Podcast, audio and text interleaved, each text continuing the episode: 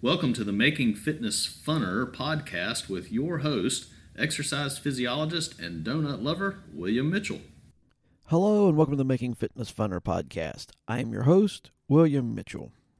Last week, since cold and flu and even COVID season is approaching rapidly, I looked at some ways that you can naturally improve your immune system to help keep you from getting one of these diseases. So, if you want to stay healthier, you might want to check out last week's podcast.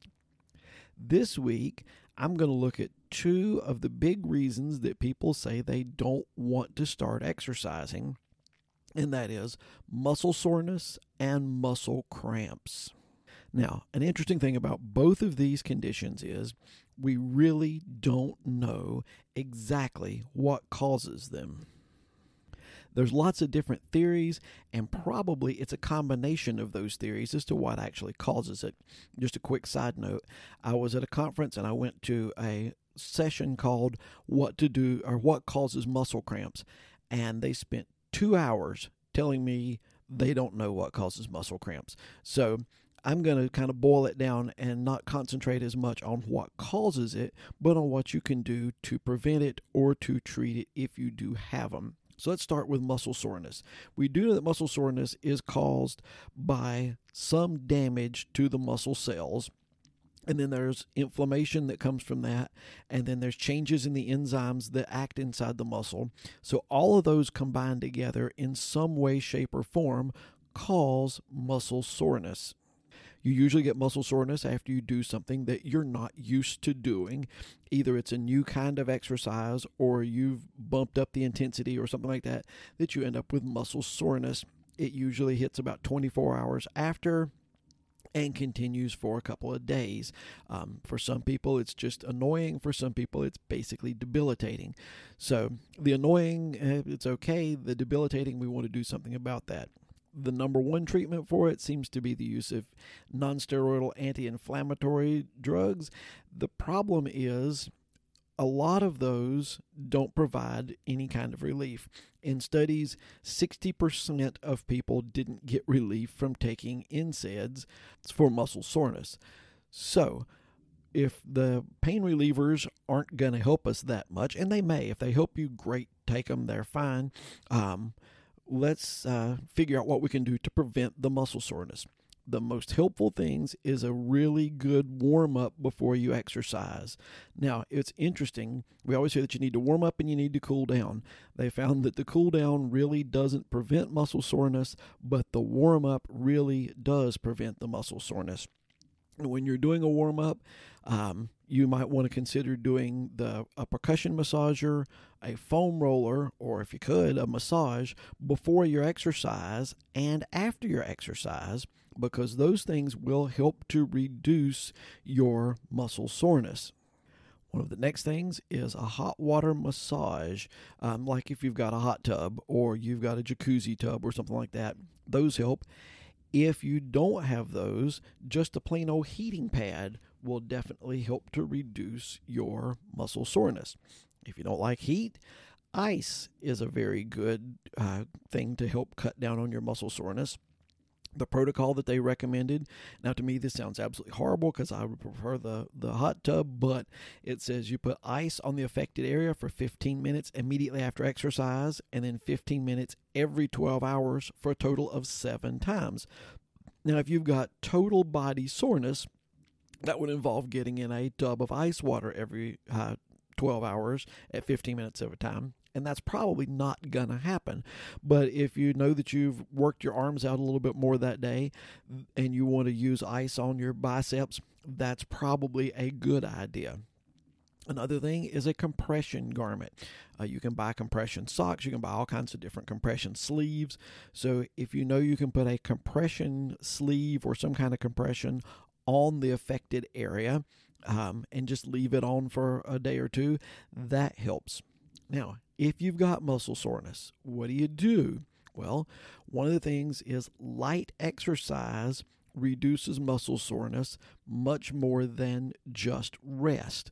So if you've got muscle soreness, don't avoid moving it. The more you move the muscle lightly, I mean, don't go out and do another heavy workout, but if you do light workout, it's going to help you more than resting.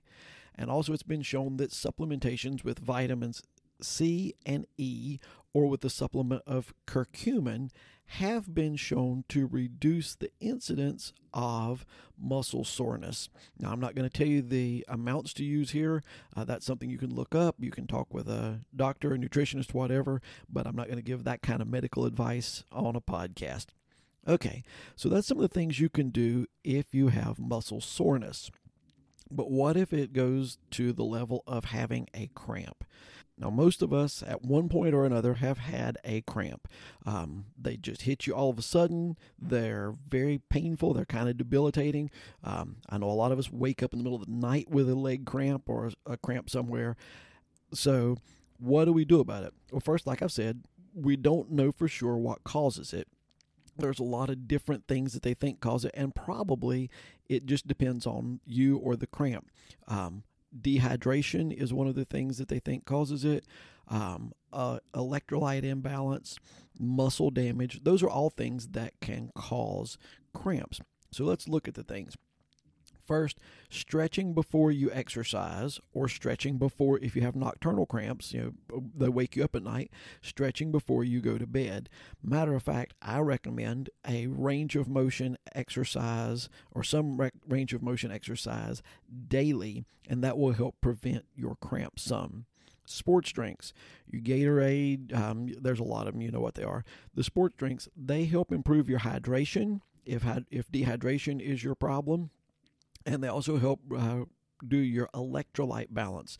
It's kind of interesting um, that everybody says, well, if you're having cramps, you need to eat a banana because bananas are high in potassium. You need to eat more potassium. You need to eat more potassium. The studies that I looked at showed that potassium really doesn't have that much effect, or if any effect, on cramping unless you just happen to be clinically low in potassium, and almost no one is clinically low in potassium. But there are some other things that either can cause your cramps to be more likely or more severe, or less likely or more severe. So let's look at those.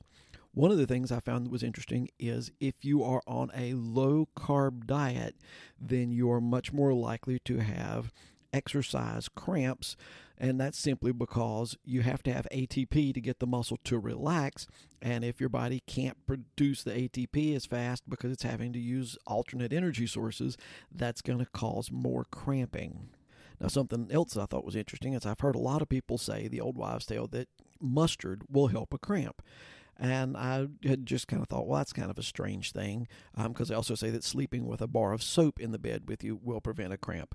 Bar of soap, not so much. However, it said that pepper, ginger, mustard, and cinnamon have all been shown to reduce the number and severity of cramps. In addition to that, uh, vinegar will help quickly relieve a cramp and one of the main ingredients in yellow mustard is vinegar. Um, one thing stated that if you're having a cramp, drinking two and a half ounces of pickle juice. I said you can just drink vinegar, but vinegar is pretty nasty by itself. So if you like pickle juice, you can drink two and a half ounces of pickle juice or about two teaspoons of yellow mustard. eat about two teaspoons of yellow mustard. And those will have enough acetic acid in them to help reduce the severity of the cramp or to stop the cramp. So, those are some things that will help cut down on the on the amount of cramps that you have or the severity of the cramps. But if you do have a cramp, you need to do something about it quickly because they hurt. So the best things to do for a cramp are stretching the muscle that's cramping and contracting the opposing muscle. Um, those are the two best things for getting a cramp to relieve. And you know, some says, well, I don't know what the opposing muscle is. Um, if it's a leg cramp, just walk. The you have to use all the muscles in your leg to walk, so you'll use the opposing muscle. That's why I say to walk off the cramp, um, or you can stretch out the cramp. Or in your arm, just kind of flex your arm around. Um, those things will reduce the severity of the cramp.